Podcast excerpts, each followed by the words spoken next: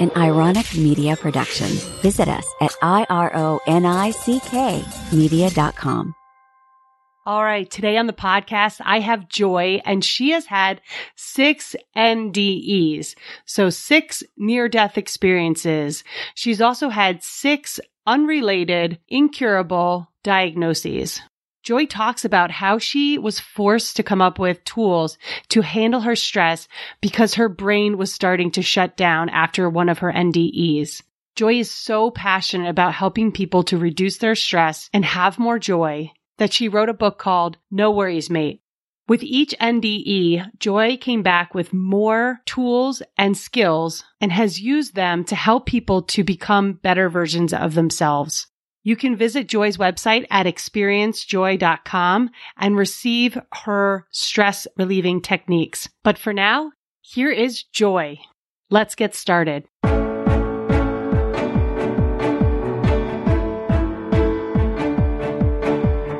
Welcome to the Stark Transformation Show. I'm your host, Amy Stark.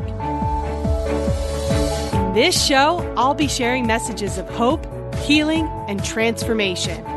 I'll teach you how to shift your mindset, conquer your fears, and become the best version of you.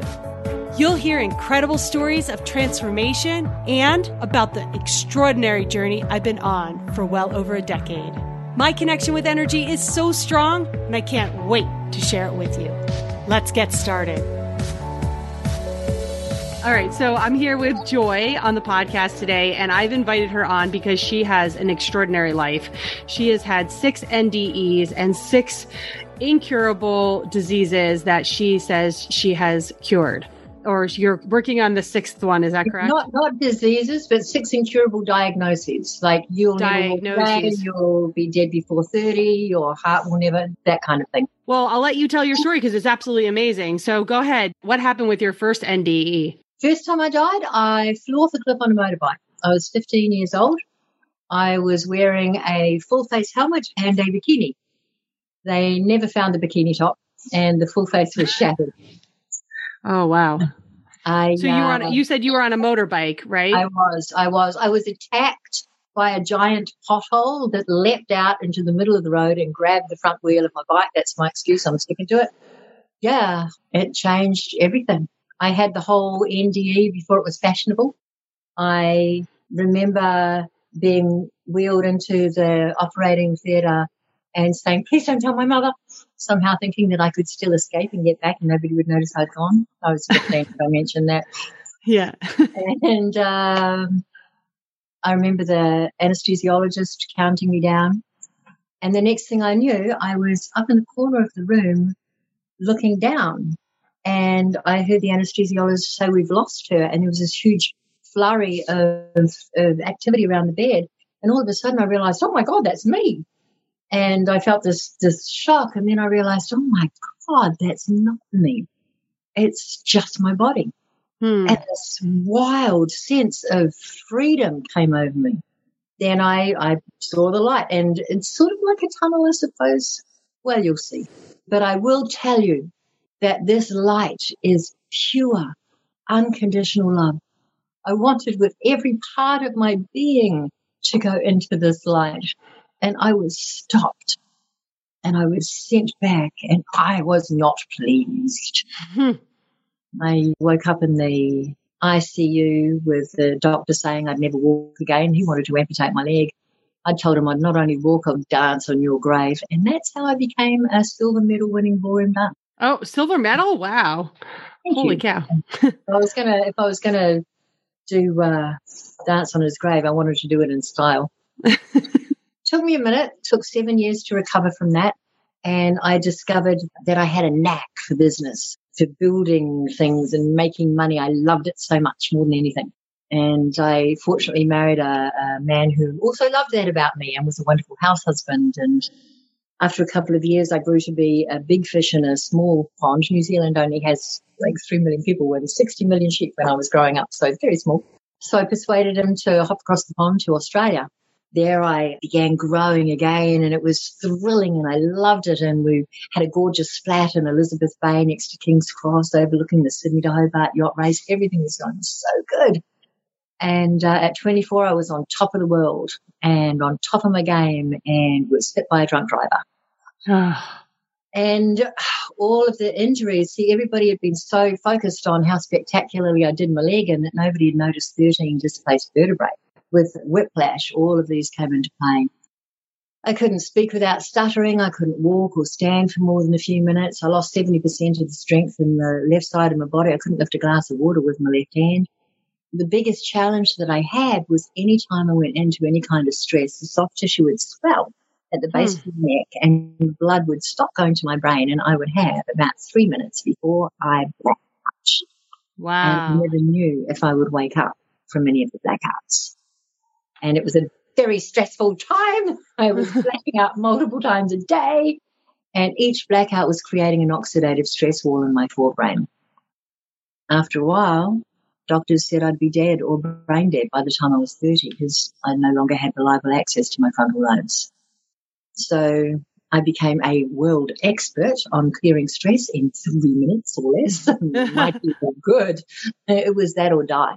Right. Wow. It took a minute to be able to get there. It took a couple of years, actually. I got to walk with death for 18 months, Amy, and we became really good mates. Walking with death taught me how to live. Everything that I'd considered so impressive, all of the money I'd made, all of the things that I'd created, you know, I, hey God, look, look what I did. I busted through the glass ceiling on all of these industries. And, and suddenly I realized that it didn't look so crash hot when I took it to God as the sum total of everything that I'd achieved.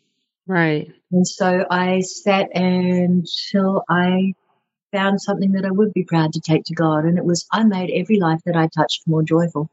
Mm. And that's what I founded my life on.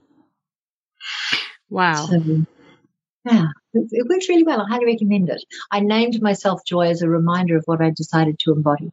Cool. I figured that was probably the case, but could have been a coincidence. no, actually, each time I've died, I've been returned with different consciousness, different uncommon skills and abilities to help people, different extraordinary perspectives. Perspective is my superpower.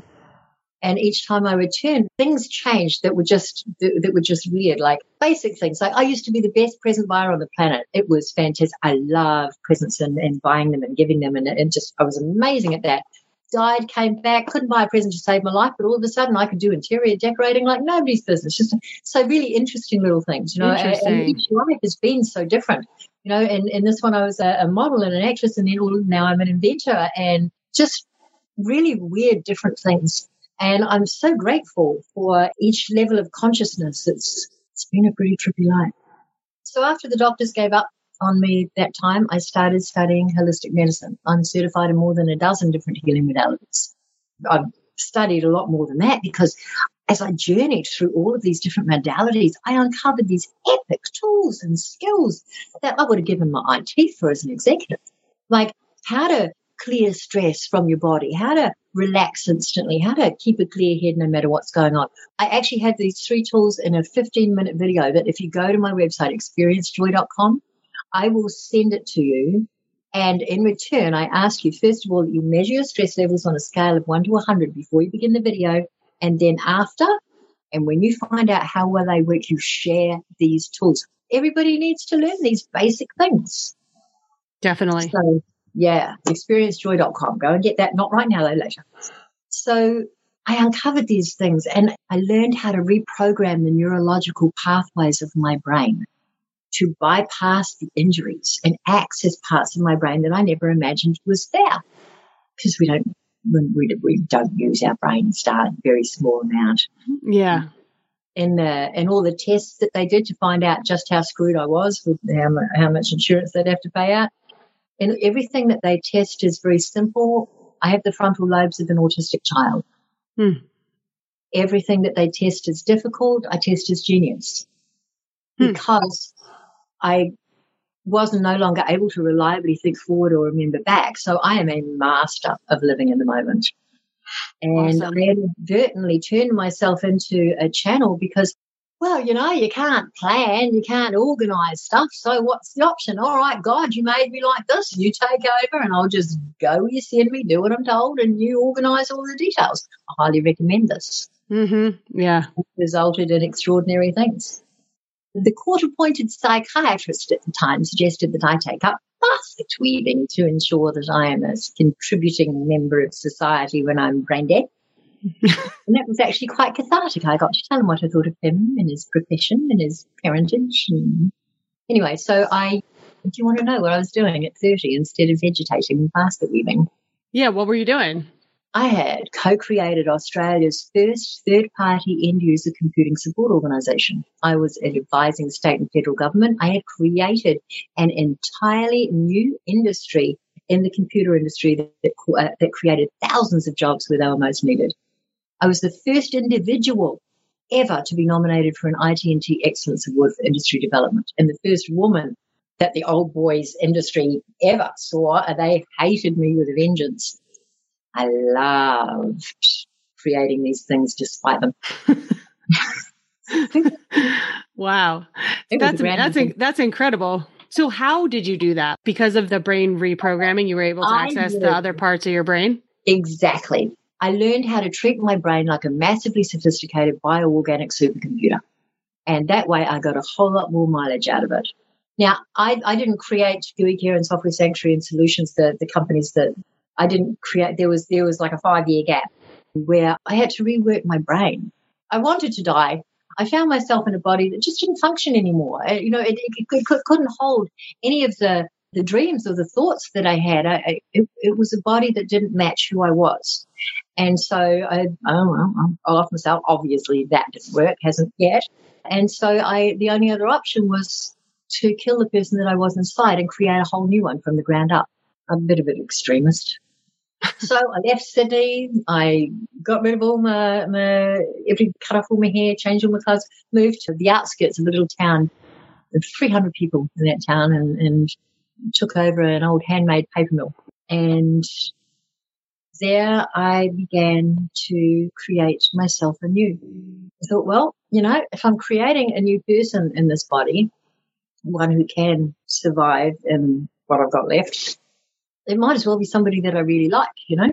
and there had been a couple of parts about me that I wasn't so keen on, like truth. I, I wrote down all of the things that I didn't like about myself. And uh, like first up was truth had become a bit slippery for me, darling.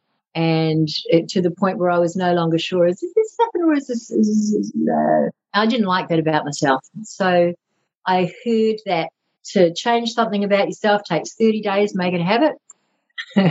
so for 30 days, actually it was a bit longer than that, every time I heard myself say something that may or may not have been true, I would literally stop and go cancel clear, wipe it from my screen and say, that's not true. This is what happened. It was so embarrassing. Oh my God. But I made myself do it until it locked in. And now I, I, I can't tell a lie if I, if, to save myself. And I did this with everything that I didn't like, I replaced it with the exact opposite until I uh, was able to look in the mirror and go, yeah, good on you. You're doing okay. And then I thought, well, what else can I do? And I looked around and I thought, yeah, there's, there's, there's traits out there that I really like that I don't have. I wonder if I can acquire those. So I learned that the best way to acquire something and to download it as an operating system in your brain is to find out who's doing what it was or what it is that you want to do and go make yourself indispensable to that person and absorb mm. by osmosis. I'm very old school. There's other ways to do it. I mean, just like for whatever it is that you want to learn, whatever it is that you want to do, look to look to see who's doing that best in the way that you would really like to do, and then model them. Mm-hmm. Because why reinvent the wheel? So I I learned and I grew, and I this is how I reprogrammed my brain, darling. I did it by thinking new thoughts. And I have, as I went through my brain looking at belief systems, oh God, I discovered like we know that our thoughts change and we don't question that. I bet you're not thinking the same thoughts today as you even were yesterday before the United States erupted and whatever it's doing now.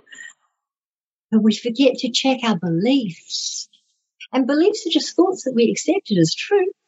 So I learned to question every single one of my beliefs and ask two magic questions. These are the two magic questions that will help you to sort out, okay, that's, that's not true and find out how to reset it. So give me a belief that, that you have that Yeah, one that's common is uh, money is hard to make. Money is hard to make. Okay, so let's find out. The first magic question is Is that actually true? Now, for a start, it's paper. It's not hard to make. It gets printed out. It does grow on trees, actually. And as long as you have that belief in your head, this will be true for you. So I looked at the people who were making money and realized, you know, most of these people, they're not working at all. They're not doing it hard. It's, it's easy for them. And I started studying their belief systems and, and looking at how they operate and what their thoughts are. So the first magic question is, is this true for me still? Is this still true for me? And I like this question very much because there's no shame or blame. It's honoring the fact that it was once true and politely inquiring, is it still? And if the answer to that is no, then ask, what is true for me now? Is it actually more true that money is not difficult to make? It is, in fact, your mindset that creates the difficulties. And so now we're narrowing it down again. What in my mindset? What are my belief systems? How, if, if you want to, to find out where your negative belief systems around money or anything else, uh, we've found it. It's usually in your first frame references, age, before age seven, before you have any kind of chance to defend yourself, or you just we we have society and school and parents and all of these programs just automatically downloaded. Mm-hmm. And they may have been installed by people who had your best interest at heart or not. But it's always good to look at absolutely everything. Mm-hmm. So if you want to get a little deeper on that, the exercise that I'll give you, your joy description, is to write down everything that you learned about money growing up, good, bad, or otherwise, and then go back and circle the ones that you're still living by and ask those two magic questions. Is this still true for me? What is true for me now? And that's how we begin that. But I don't want to go too deep into that because there's just still so much. This is how you discover that there's likely a virus program happening. It's not about monitoring your thoughts because that's too hard, isn't it? It's just I think so many things. This is what you monitor. You monitor your face. When your face looks like this, for those of you on the podcast, it's not a pretty look. It's not a good look at all. When you notice that you're feeling, oh, stop and use that feeling to go, what, what thought did I just think that sponsored that feeling in my body? Mm. And what is the belief behind that thought? You can't. Okay. Well, let's find out. Is that still true for me? Is it really true that I can't? Maybe. Is there any chance at all that you can? Any chance at all that if you break it down into small enough bits, that you actually can? Is there proof in your life that you have been able to do hard things that you didn't think you could, but in fact that you can? Is it true of any possibility that this is a new age. This is a new era. This is a new you. You are not the same person that you were once. You perhaps couldn't do that, but is it still true? So to find out if you've got a virus program running. That's that's one example of installing a, a virus detector. If it's making you feel bad, then chances are it might not be true. And the weird thing is, in often cases, the exact opposite is actually more true. You so you you explained one NDE that you had. Do you look at the 30 year old part of you being one another NDE or Oh, that's really interesting. I've never thought about that. No, no, no, I didn't. I want to talk about death for a little minute because I think it is the most valuable thing that can be talked about because we don't talk about it. We don't. And asking myself that question, what would I take to God as the sum total of what I've done, changed my whole life. And so I want to invite you to ask that question of yourself. If you died today, how would you feel about how you've lived? If, if death came to you right now and said, okay, well, you've got another month on the planet, depending on how well you've lived the last month or how, you know, what are you proudest of? How will you be remembered? How will the people around you think about you and feel about you? And, and, and when you look at your life through these lenses, it tends to up your game. Mm-hmm. Mm-hmm. Like right now, I'm in the middle of my third, my my sixth, my third. I wish. Um, incurable diagnoses, and and this one is my jaw. I am the poster child for don't get dental implants if you have a sensitivity to metal. Mm. Uh, it nearly killed me. It ate away my jaw. Last year at this time, a staph infection completely dissolved the bone above my trigeminal nerve, exposing it. Oh, God. That's got to be mm-hmm. painful. It is actually documented as the most excruciating pain known. Yeah. And that's when I told God, that's it. You can fix me or you can take me, but I'm not living this. Yeah. So God said, all right, we can organize that and sent me to wonderful healer, Dr. Doug. I still have the exposed trigeminal nerve, but I don't have, I, I, I don't have the same level of pain. I've got different levels of pain. And I was not surprised when the, the surgeon looked inside my mouth and went, Oh my God, what happened? You're so young. uh, there's nothing we can do for you. Because the, the, that's been said to me so many times that it really doesn't affect me anymore. Mm. I'm very clear the Western medical profession is important and it has its things that it does, but it's not the be all and end all. It doesn't mm. know what I can do. It doesn't know what you can do. Mm-hmm. Uh, I, I learned not to accept that kind of diagnosis. I know that this healing is not going to come necessarily from the Western medical profession, but from alternative modalities and from community and from the six degrees of separation. There's there's going to be somebody out there that will say, "I know a new technology," or "I know somebody who wants to be able to sponsor getting your voice out into the world," and and I I, I know somebody who can print you a 3D jaw, whatever it is. Mm-hmm. But we don't get to control always the things that happen to us. We don't. Mm. But we get to choose how we're going to feel about it. Mm-hmm. We can train ourselves to decide how we're going to respond to it. And it's this choice that matters because it's this choice that determines what happens next. And I have decided that whatever happens with my jaw, I need to get my tools and the, the skills that I literally died multiple times to acquire. I need to know that everybody has access to them because people don't have a decade and hundreds of thousands of dollars to, to learn all of the things that I learned that was squirreled away in all of these esoteric places where nobody could get to them. They, they, they need the information now. So I'm using this latest diagnosis to kickstart me back into making sure that it's all available no matter what happens. And I'm living proof you only get to die when you're supposed to. And I'm living proof that incurable means curable only from within. And I know that God still has plans for me, just as He does for you. And that until those are fulfilled, we don't get to go anywhere. So we might as well make the best of where we are with what we've got right now. Right. Absolutely. Are you okay? I'm in a lot of pain. I've learned that pain is my friend. I don't always like it, but our body doesn't yell at us for no reason. My passion is psychoneuroimmunology, which is the, how the way we think affects our health and well-being. Mm. I've learned that different emotions live in different parts of the body and that our bodies are always talking to us and that when we learn to listen and respond and give ourselves what it is we need, everything changes. There was, there was, I, I learned, I learned something really valuable after they wanted to amputate my leg at 15. Obviously I didn't let them, but I did myself what I wouldn't let the doctors do. I metaphorically amputated my leg. You know, it became my bad leg. I, I, didn't know what to do with the pain, so I did what I'd been always taught to do, which is just put it behind me, soldier on. Mm. Anybody else ever had that yep. training? Yep. And then I wonder why I wouldn't heal. Mm-hmm. You can't heal what you don't own. It was only when I learned to treat my pain like a crying child and say, I'm so sorry. You are not a bad leg. You're a wonderful leg. You reach all the way to the ground. You carry me around despite everything that I've done to you. I'm so sorry that I have been ignoring you. I won't ignore you anymore. I'm listening. Tell me what you need. How can I help you? This is when I started to heal.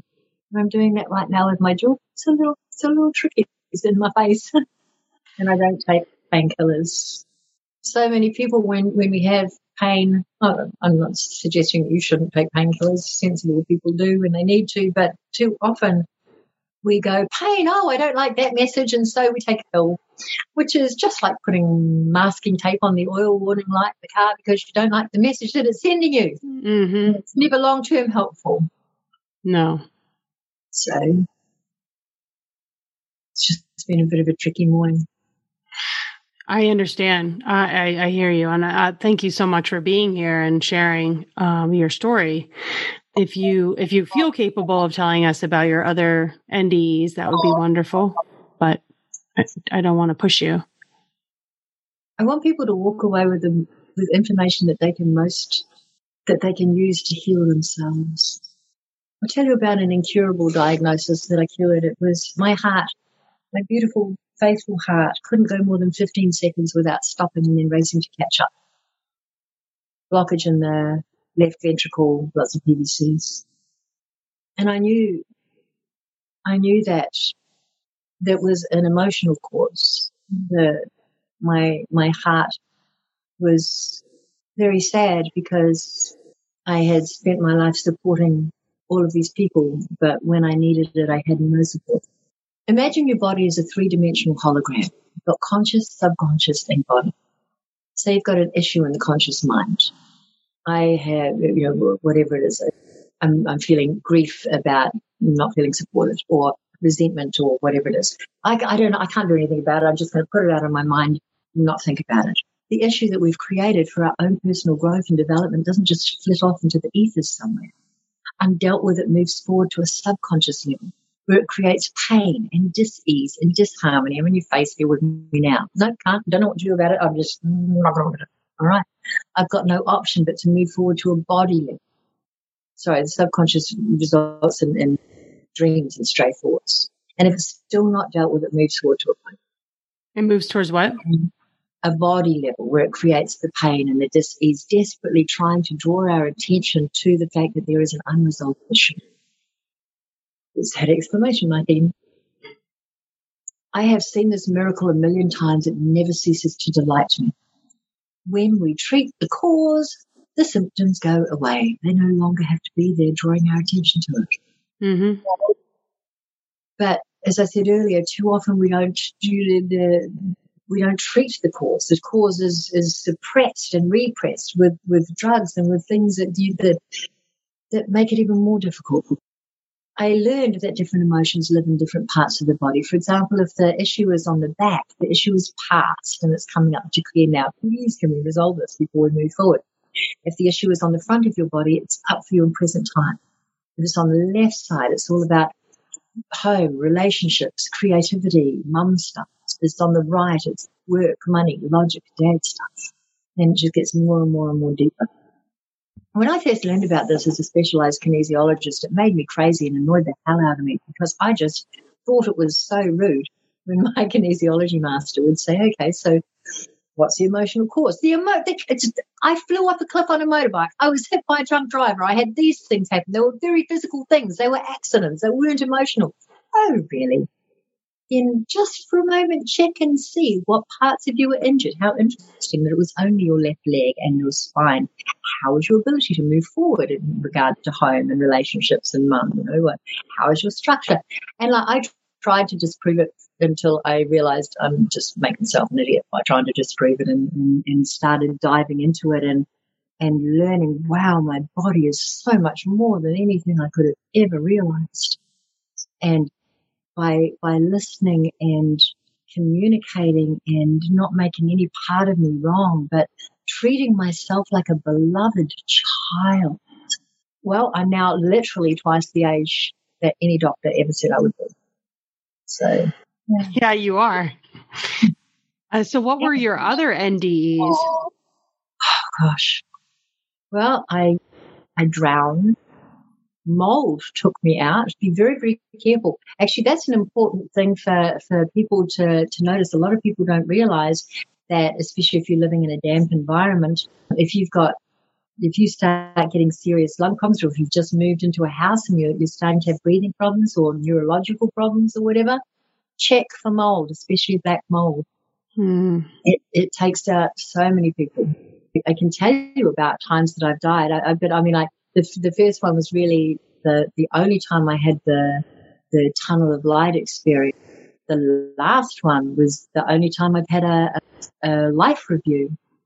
Oh, um, how was um, that? Oh God, I've never been so grateful that I've lived in such in high integrity. I'd imagine. oh, right? Oh, oh, you really do get to see absolutely everything and everyone you've affected and, and, and you want to be living in integrity. You want to, you seriously, darlings, you want to be looking in the mirror and able to go, yeah, good on you. And if not, then there's still time. Maybe, or maybe not. You know, I mean, people are always saying, oh no, so and so died. He was so young. How long do you reckon you actually are supposed to get? You know, oh, um, so my, my, my, my family member has cancer. They, they're going to be, you might be dead before they are. Mm-hmm. You might walk out onto the road and be run over by a stampeding camel herd. You never know what's going to happen. You just never do. Oh, I'll do this when I'm retired. Oh, you really think you're going to make it that long? Well, that's good. You may or may not. Mm-hmm. Don't put off living. I think that's the most important thing that death taught me was how to live. How did that life review look for you? Like, uh, yeah, so this is going to sound a little weird, and you are actually the first person I've ever told on an interview. Oh, well, cool. Getting a scoop. Okay, this is how it appeared to me. I felt like I'd been dropped off on Earth in the Ultimate Survivor program, and that there were these gigantic intergalactic television screens showing the reviews of my life to an enormous galactic audience. and so, uh, so you were, so you were a screen that was being shown to people, like to like I intergalactic beings. everybody's like, we all love the survival programs, you know, like Right. so and so dropped off on an island and you're naked and afraid or whatever that is they had. Right. Kind of like that, but planet Earth. So okay. just for a moment, imagine imagine if that was true for you too, that that that imagery that I was given. And that you are somebody's favorite character, or maybe a whole you've got a whole fan club. If you're watching this, I bet you've got a whole fan club of people watching how you're operating on this planet right now. So that was why I was so very, very, very glad that I had always operated in, well, since I since I the drunk driver new life and high extreme integrity. You don't know who's watching. no, you don't. So there you go. So other people that I've interviewed had had that process of the life review. They would say that there was no j- feeling of judgment. So d- it sounds like you felt like there was judgment, or are you just placing judgment now that you're back? No, no, I was just placing judgment on myself. I, there wasn't any judgment. It was just like, it was, there is my life all laid out for absolutely everyone to see. Wow. Yeah. So, I mean, I, I'm sure it's different for different people. I did not expect that. Mm-mm. I expected a nice little reel where, you know, it was just me and God and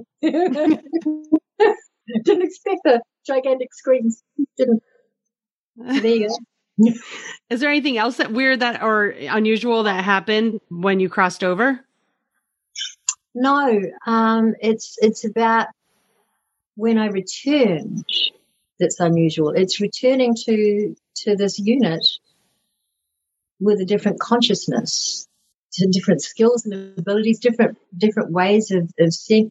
Basically, this is a timeshare unit at this point.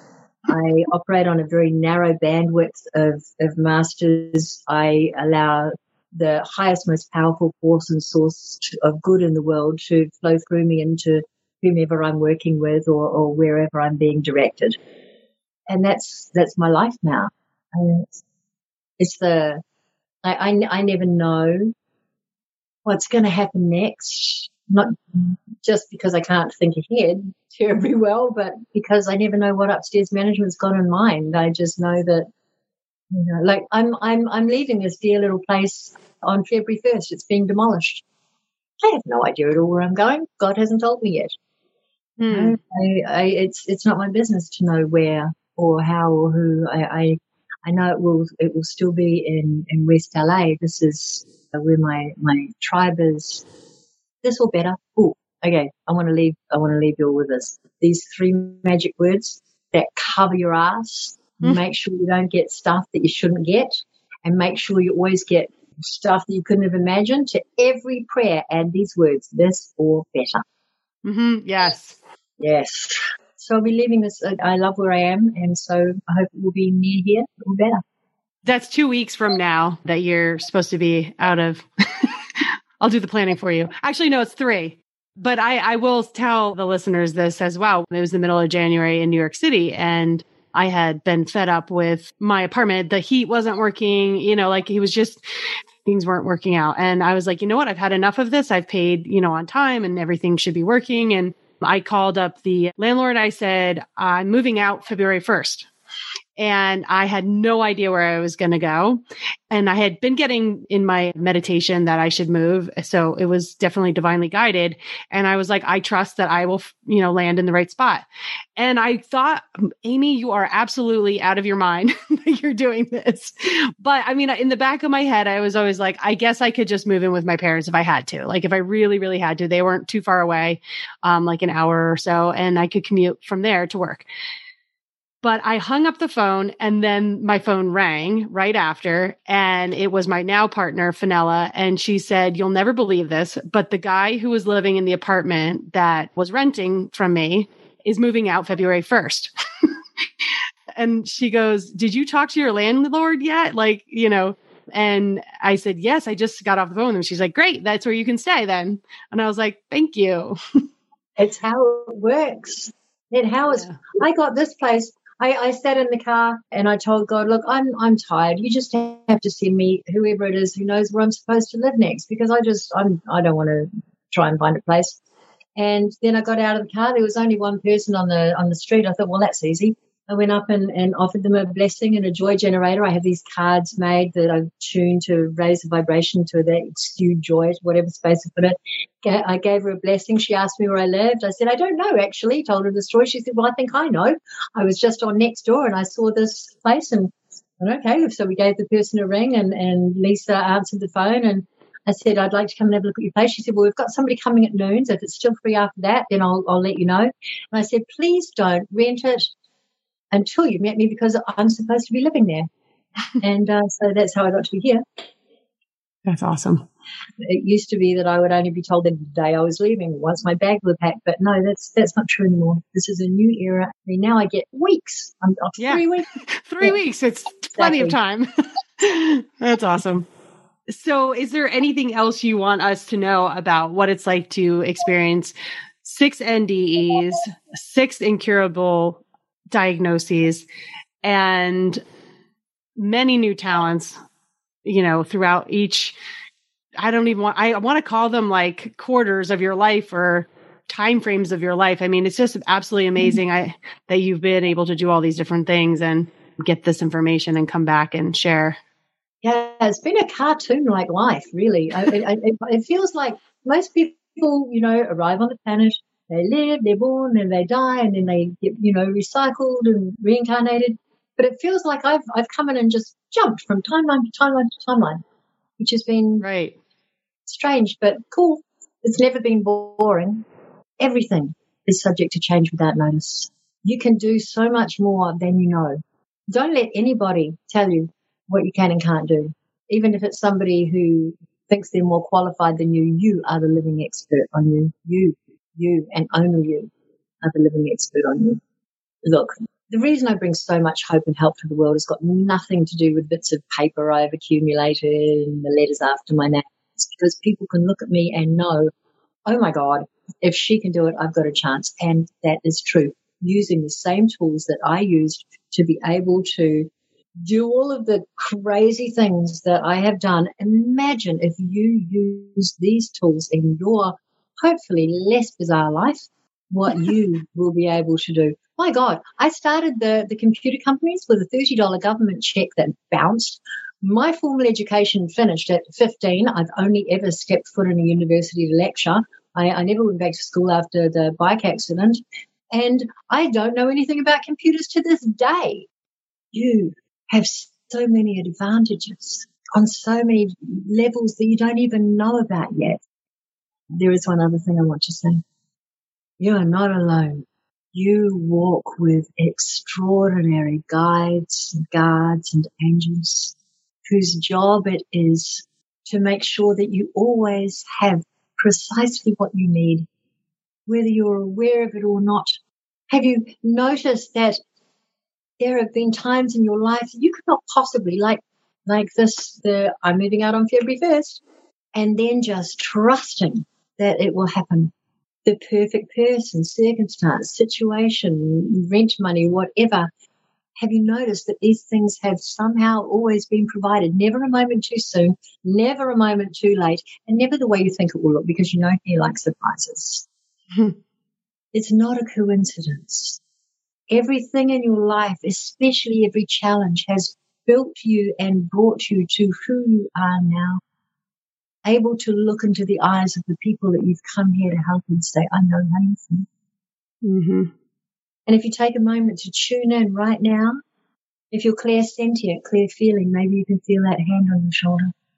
If you're clairvoyant, clear seeing, maybe you can to get a, a glimpse of that angel or that light or that image or that color. If you're clear cognitive, clear knowing, maybe you have a deep knowing, yeah, this woman sounds like a crackpot, but somehow I already knew that I had angels. And if you're clairaudient, when you ask, is that really true? Do I do I have guides and angels? Listen, release the need to control how the answer appears, just listen. You'll notice that as you ask the question, the answer will appear in a different place in your head. Try it now. Is it true? Do I have guides? And observe how that answer comes to you, releasing the need to control. Because the more you know who walks with you, the better your life will be. Mm. If you're watching this, if you're listening to this, chances are you are ground crew to a greater plan. Mm-hmm. And learning who your team members are and how to delegate is the most important thing you can possibly do. And yes, I can help you with that as well. I bet you can. Yeah.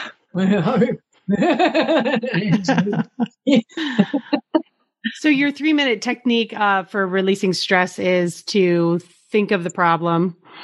Right? Oh, I have so I have so many. I have so many of these skills. The ones that I'm going to be sending you in the video when you go to experiencejoy.com is how to relax instantly, how to keep a clear head no matter what's going on, and how to clear stress from the body. I didn't talk about those because I, I'm going to send you a video on them. I, I talked about some of the others. I have a gazillion because it's my passion collecting tools to live more joyfully and less stressfully in three minutes or less. It's a very good passion. I highly recommend it. Make it a hobby. Mm-hmm. Joy, thank you so much for being on the podcast. You're a beautiful light in this world, and clearly you have so much to teach us all. Thank you. If you want to help keep my voice in the world, consider donating to my GoFundMe campaign or. We'll put that link uh, in the show notes for you. Thank yeah. You, I appreciate it. Yeah, you're welcome. I thank you for your time and being here. And I know that it was uncomfortable and you're in pain. So I appreciate you being on the podcast and sharing your wisdom and knowledge.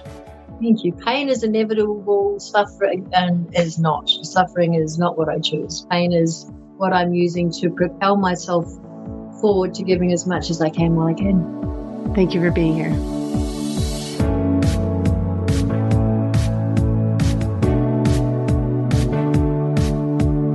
All content provided by Amy Stark and or her guests on the Stark Transformation Show website or other platforms, including text, images, audio, or other formats, are created for informational purposes only. Always seek the advice of a physician or qualified health provider with any questions you have regarding a medical condition. Amy Stark is not a doctor or a therapist.